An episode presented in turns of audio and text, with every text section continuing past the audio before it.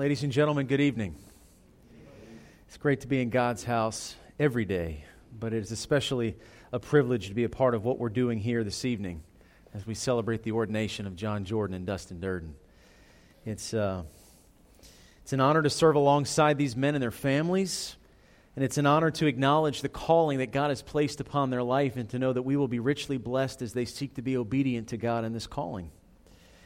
And I also have a rare privilege tonight. Uh, not many pastors can say this. I am ordaining two men who used to be my bosses in the corporate world. Uh, and again, the ordination is a calling of God, but in its acknowledgement of a person in Dustin Durden, who was my boss at Pineland Telephone, and John Jordan, who was my boss at Metter High School. Uh, these are two men who invested in me, and it's my opportunity to return the favor and invest in them. Uh, gentlemen, I'm going to take some time here in the next 10, 15 minutes as I walk through the Word to address you both and also address your families, your wives, and just say I love you both very much. I respect you, and uh, you set the bar pretty high in terms of being fantastic leaders and bosses, and so I want to return the favor as your pastor to, to show as much class and dignity as both of you have done in sharing that with me. Um, something I always like to do, my wife says I'm a lister. I make lists. Uh, I don't know if it's because I'm a Baptist preacher or just because I'm weird. But one of the things I typically like to do when I get to meet people and get to know them is I find words that, that match who they are to me. Uh, so I want to start with John. All right, what's a word that I would use to describe John Jordan? And I'm just going to say the first word that comes to my mind is leader. So I said this morning, as I was talking about my calling as a pastor, there are some leaders who are born, there are some who are made, and there are some who are just flat out called. Uh, I, Brother John, I did not grow up in Swainsboro, Georgia. I didn't meet you till my late 20s, but I, I, would be willing to bet that if I look back at your life, what I would see is a consistent pattern of leadership. You're hardwired for it. All right? There are some men who have to work hard at it. You work hard at it, but you also, I believe, have a, have a gift that's been with you a very long time. There's no way that you can do the things that you've done if God had not hardwired you to be a leader. And one of the things I know about you is you have a hunger to grow as a leader. And maybe that's one of the greatest assets that any leader can have is that you thirst to continue to grow in the capacity that God has called you to serve. And there hasn't been a time that I've been in John's office, uh, certainly his years as principal. Now he's making the transition uh, into, into senior administration. But he's always talking about leadership, ways to, to, to, to serve people and lead them in a greater way. And I can't think of a better quality as you enter into your calling as a deacon than to lead by serving. So we said a couple of weeks ago in our Sunday morning time as we've been walking through 1 Timothy that when we think of elders and deacons, sometimes as Baptists we combine the two as one, but we need to understand elders who are primarily pastors or those who are lay elders. Some churches have lay elders. Elders serve by leading and deacons lead by serving. And so, the leadership that God has called you to is a servant leadership in the church, and I know that God has hardwired you for it because I can see it in your life. And uh, you've blessed me in many ways. There's been, you know how I know my relationship with Him has changed? I call Him something different in every room I'm in. All right? When I walk through the high school walls, it's, you know, typically uh, Mr. Jordan, Principal Jordan. Uh, when he comes in the door here, it's Brother John. As far as I know, Kelly's the only one that says Johnny. So he's either yeah, that's he's the only one I've ever heard call him Johnny. So he is Brother John to me now, unless I go visit him at the high school. And then, of course, he is Mr. Jordan again. Uh, but our relationship has been a joy. And uh, he was one of the first people to welcome me to Metter, Georgia years ago when I was working at Pineland and we started broadcasting Metter Sports. He made all the uh, press boxes accessible to me to be able to do my job and encourage me. And, and just uh, what a great blessing it's been to work alongside you, brother. And I want to encourage you in that, that you're a great friend and you're going to be a great deacon. And the other is Dustin Durden. So, uh, Dustin, if I chose the word leader for John, that's a word that certainly would fit you. But there's another word, uh, as I think about Dustin Durden and you have pictures of people in your mind, the one word I would think of for Dustin is balanced. Dustin, you're one of the most balanced people I know, and that's not easy considering what is on your plate. And you know how I know Dustin is balanced? I have seen him at his highest highs, and I have seen him at his lowest lows. When he came into my life several years ago, I witnessed multiple uh, deaths in your family, immediate family members that you were not prepared for emotionally, that no one is, right? None of us are. But I saw you handle each one of those with grace. I saw you encourage other people when they came to encourage you. And I also saw you at some of your spiritual highs. I saw you making the transition as Richard Price was getting ready to step down at CEO at Pineland. I, I watched God put his hand on you and others like Eddie Jones that were influential in that as you continue to climb the ladder at Pineland. Like we could all see it from 10 miles away that God had his hand on you the whole time. But you were balanced. You were very balanced. And I can tell uh, the way that Sherry talks about you, the way that she leans on you, the way your children, when they come up to you on Wednesdays and just hang all over you, uh, they lean on you because you're balanced and you can be a rock that people lean on. Our church needs that. We need deacons like that. We need men that walk in the eye of the storm and, and minister to people with the gospel of the Lord Jesus Christ. And I'm honored that you are one that God has called in this role to serve. And I would be remiss before I open up the word as I address John and Dustin, I also want to address the wives because as we look at 1 Timothy 3, we see that the calling of the deacon is, is not valid until the calling of the deacon's wife is also equally lining up with the Word of God because it is a ministry that God is calling both of you to. And I have great joy in my heart as I, as I think about Kelly and I think about Sherry, that these are two women that meet the qualifications of a deacon's wife, who meet the qualifications of the deacon ministry. Uh, two women who've meant a lot to me and my family over the years. Um, and if I guess maybe I'm going to give you guys words that I'm going to give it to you both together. I think that both of you represent sacrificial love. And you know how I know that? Because your husbands have extremely difficult positions in this community. They walk around every single day with a target on their back. And when you have a man of God standing up, getting attacked the way they do every week, there's a woman somewhere that's holding him up in prayer. There is a woman that understands how crazy it is, how many late nights he has to spend in the office. And, and for those of you, by the way, both that have extremely challenging jobs yourself and coming home to raise families, but supporting your husbands in their role because let's face it, they are two very prominent men in this community. God preordained that John Jordan and Dustin Durden would be men of influence in Candler County. They carry very heavy weight in this community, but they don't take it lightly. And they're succeeding, I believe, in, in many respects because they have wives who are amazing, who pray for them, encourage them, understand that they can't always be home at a certain time. And when they're not home, they're doing the best they can to serve and serve well. So I, I want to say thank you to Sherry, and I want to say thank you to Kelly. You guys have meant a lot to me. You've both meant a lot to my wife. Ashley is home with the baby right now, but she, she would say the same thing that she needs other godly women to come alongside and encourage her because of the weight that is on me. And both of you have. You know, I think about when my baby was born, the first person God put in our path was Sherry. Praise the Lord for that. Who knows what would have happened with the panic we had in our hearts of never having a child before, of you being the first person to calm us down and say, You're going to make it. And then I think of Kelly and, and how long her and, and, Ashley have been great friends and bringing these Philadelphia Eagles outfits to my house to put on rent. I thought, we're starting this thing off the right way. You guys have meant a lot to me. As I look at the most important aspects of my life and the transitions I've gone through in this community, you've both been a part of that. I'm so grateful. So, I hope to encourage you with a word. And this word is, although primarily for them, it affects all of us here in this room because the word I'm going to address here today, as you can see, the, the title of our message is A Deacon Who Aims to Please. And the passage we're coming from is 2 Corinthians chapter 5, verses 6 through 10. And so, even though I will be uh, specifically addressing John and Dustin, this applies to all of us. If we're going to live a life that aims to please God, we need to understand our calling and we need to understand a future judgment that believers somehow never seem to talk about the amazing and wonderful judgment seat of Christ that awaits those who believe in the Lord Jesus. So if you have a Bible, please turn with me to the book of 2 Corinthians chapter 5 verses 6 through 10. If you don't have one, grab the Pew Bible in front of you. We'll be on page 1147 in your Pew Bible. And if you would stand at this time, out of the reverence of the reading of God's holy, infallible, and inerrant word, we're going to be again reading 2 Corinthians chapter 5, and we'll be in verses 6 through 10. Hear God's word to us, starting in verse 6. So we are always of good courage. We know that while we are at home in the body, we are away from the Lord, for we walk by faith, not by sight.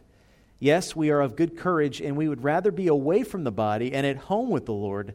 So whether we are at home or away, we make it our aim to please Him.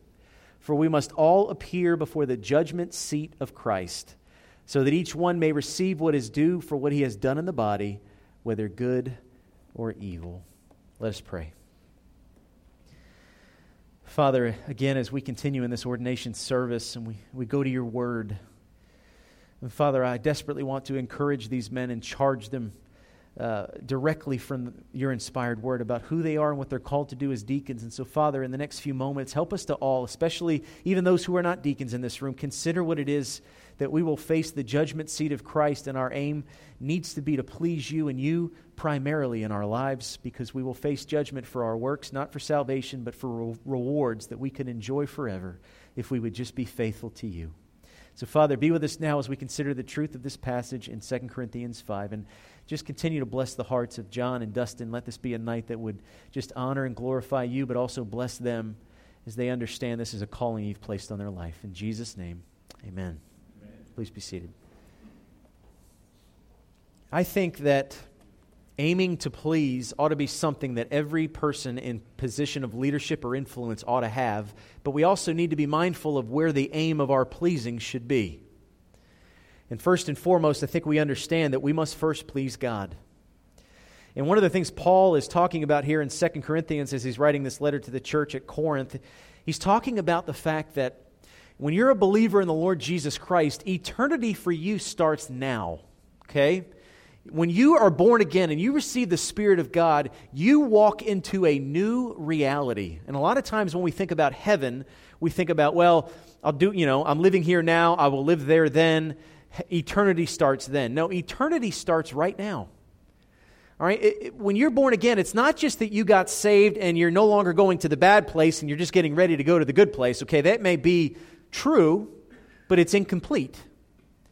When you're saved, you enter into a new reality. You enter into a new possibility. Your, your entire nature is being changed. And then Paul talks about, you know, it's good to be here. It's good to be on earth. It's good to have physical human bodies and to do the work that God has called us to do. But it will be even better when we stand in the unfiltered presence of God and one day, when Jesus Christ comes back here, we'll dwell here eternally in the new heavens and new earth. And I say this all the time we'll have glorified new bodies, new resurrected bodies, and you're going to need a resurrected set of eyeballs just to look at each other because you'll be so glorious. And I can't wait for that day. So Paul says, keep all this in perspective. And here's what he tells the church in Corinth be of good courage.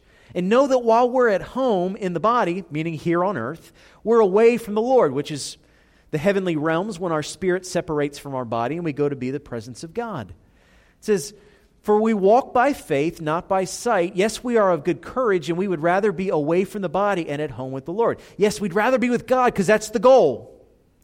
But then he says in verse 9, So whether we're at home or away, we make it our aim to please Him. Him meaning the Lord. Whether we're here in the body and we live 90 years, or God calls us home before we even get back to our physical homes and we die in a car accident, we make it our aim to please Him. We please Him in the things that we say, we please, please Him in the things that we think, we please Him in the things that we do. It's our aim and our call to please God. And why do we do that? Well, first of all, He's worthy of it. But second of all, we need to remind ourselves we're going to be judged. All right, and this is something that churches need to resurrect the, the doctrine of the judgment seat of Christ. Because here's the deal judgment can put fear in your heart, and it should. And we see in the book of Revelation the calling of this judgment. We hear about the great white throne. Well, the great white throne is a judgment of salvation that non believers will face. And it should put fear in our hearts. But if we're born again, the Bible says, There is thou therefore no condemnation for those who are in Christ Jesus. So we no longer have to worry about a judgment of salvation. That's not for us. That's already been decided on the cross. Jesus took the punishment that we deserved. He earned the righteousness that we needed through his perfect life. And then when he rose from the dead, he made a way from death to life that whoever would place their faith in him would not perish, but have everlasting life. That means we do not have to worry about a judgment of salvation, but believers never talk about this. We are going to face a judgment of works, not for salvation, but for rewards. Now, what are those rewards going to be? I don't know, and you don't either. I've read a lot of good books on them. I got a lot of great ideas of what they could be. There's a whole lot of talks about crowns and laying aside those crowns and picking those crowns back up. I do think in the new heavens and new earth, Okay, the New Jerusalem, there will be cities that will be ruled by those who have been faithful to God down here right now. But we don't know, but here's what we do know. We're going to stand before God and give an account of everything that we've said, everything that we've thought, and everything that we've done. And we live our lives sometimes as if we're not. And so, a calling to primarily John and Dustin, but to all of you who seek to support them in this calling is we will be judged. We will face the judgment seat of Christ, and that's exactly what it says here in verse 10. For we must all appear before the judgment seat of Christ, so that each one may receive what is due for what he has done in the body, whether good or evil. I feel the weight of that as a pastor, a father, and a husband. I feel the weight that I'm going to have to stand before God and give an account for the level of influence that God has entrusted to my care. It wears on me in a good way, and it should wear on you. And let me, let me say this as well. I'm sure it has already weared on these two men because they already have great positions of influence. And let me say this we need to get past the mindset that ministry is just something we do in the church walls and everything else is secular outside of church. John Jordan already has a ministry. Dustin Durden already has a ministry. God sees everything they do in the school or in the workplace as holy if they're born again. And so they're ministering to children, okay? They're ministering to people by blessing them with good products that they can use, services I mean, think, think about this in a biblical perspective. When Dustin Durden makes high, high speed internet access possible, he gives people access to see the gospel that otherwise wouldn't have that privilege. When John Jordan provides education for children at Metter High School and now through the entire school system, okay? Working in the superintendent's office. Now, the opportunity that he has to do that, he's equipping and training kids to use their minds, to, to, to use the, the, the, mental capacities that God has given them to grow and be all that God has called for them to be. They have a ministry already. This is just a, a calling as a representative of Jesus Christ and a member here at Cedar Street Baptist Church to continue to serve in a wonderful and new capacity in addition to what they're already doing. And I want to say that for all of you. Let's get past sacred versus secular. If you're a Christian, anything you do that edifies, it's a ministry. And you need to see it that way when you go to, go to work tomorrow. But before we close, as I'm encouraging these two men, I just, just have three quick points. You know, I'm going to slide three points in a poem past you. I'm a, I'm a Baptist preacher here. They're going to be short ones. And it applies to all of us, but I want to address these two men specifically. All right, so we're talking about aiming to please God. Let's get as, as realistic as we can. Number one, I want to say aim to please God in your personal devotion. Before you're a father, before you're a husband, before you're a CEO or an assistant superintendent, you're a child of God. And you cannot do any other activity that God has entrusted to you if you first are not spending time with the Lord. Now, a lot of times when pastors preach this, a bunch of uh, guilt sets in on all of us. Well, let me just tell you this I wear the same guilt that you do. If you asked me and said, Bo, as a pastor, what, is, what has been either your biggest shortcoming or regret so far in your t- two years as pastor? What could you do better? I, without even blinking, I can tell you the answer prayer. There is, I have not yet met a pastor that said, you know, I've been praying too much. I probably need to shorten up on the prayers and do some other things. All right? All of us struggle with prayer. Paul in the New Testament over and over says, labor with me in prayer. You know why? Because prayer's hard. There's nothing else that we do in, the, in this world that actually looks and feels and sounds like prayer. I mean, there's no other people that we communicate with where we spend time in a room with the door closed and our eyes closed, sometimes on our face, crying out, not hearing an audible voice in return, most times. This, this is the prayer life that God has called us to, that we wrestle with God.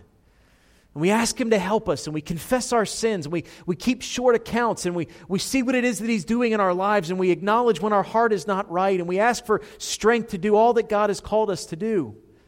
This is a calling on all of us, but as we continue to stand and serve God in prominent roles of ministry, the, the need to be alone with God is maybe more important than it's ever been before. So aim to please God in your personal devotion. Make time to pray. Seek Him in the Word. Again, there is no perfect way to do this. Okay, a lot of us call it quiet time, and we get together at certain times of the morning or afternoon or evening, and we read a few passages of Scripture and pray a few words before we go about our day. We, we all do it differently. Some of you are night owls, and the best time you spend with God is when everybody else is sleeping and nobody's going to bother you or text you for three hours. For some of you, it's first thing in the morning. For others, it's that half an hour in your car at lunch. It's the only time you can get away from everyone and pray. Whatever the case may be, have a plan. Be willing for the plan to change, but have a plan to be faithful to the Lord as you pray to Him and you read the Word. Have a plan and meet with God. You have an appointment book, and I know most both of you do, there's no way you could, uh, you could serve the Lord without an appointment book of some kind, whether it's digital or paper. Put your appointment with God in your, in your appointment book and don't break it. Put it in the book. Make, make, make it in your mind as if it is more important than meeting with another assistant or another superintendent or another CEO or another company or employee that you need to speak with. Put it down, the time that you're going to spend with God, and spend it with Him. Aim to please Him in your personal devotion. That's number one. Number two, aim to please God in your family devotion. Family is the single most important ministry you have. I say this to myself as I say it to you. All right, the, the church can get other deacons. Okay, Pineland can get another CEO. All right, uh, the Metter School System can get another su- an assistant superintendent. But you are the only father your children will ever have, and you should be the only spouse that your spouse ever has. Your family is the number one ministry in your lives. Your wife is more important than this church. Your children are more important than this church. And I'm telling you, as your pastor, I love you, and your ch- this church better be important to you but they should be number, number three on that list after God and your family. You know, in the Bible, if we look at the book of Genesis, we see that family was instituted before, well before the church was. Family's the first institution. I say that to everyone I do premarital counseling with. God thought that it was not good for man to be alone, so he created Eve out of the rib of Adam and he called them together, and the two will become one flesh. And together they'll have dominion over the fish of the sea and the birds of the air. This beautiful portrait that God has of marriage and family. It's the institution that God created to, to, to procreate and to have children all over the four corners of the earth that would worship Him, the kingdom of God. So it is the most important ministry there is. Spend time with your spouses, pray for them. You know, and someone said this to me, I want to say it to both of you. Be the lead repenter in your family and in your marriage. Let them hear, I am sorry, more often than you hear it. And tell them exactly why you're sorry, specifically, and be willing to turn away from that.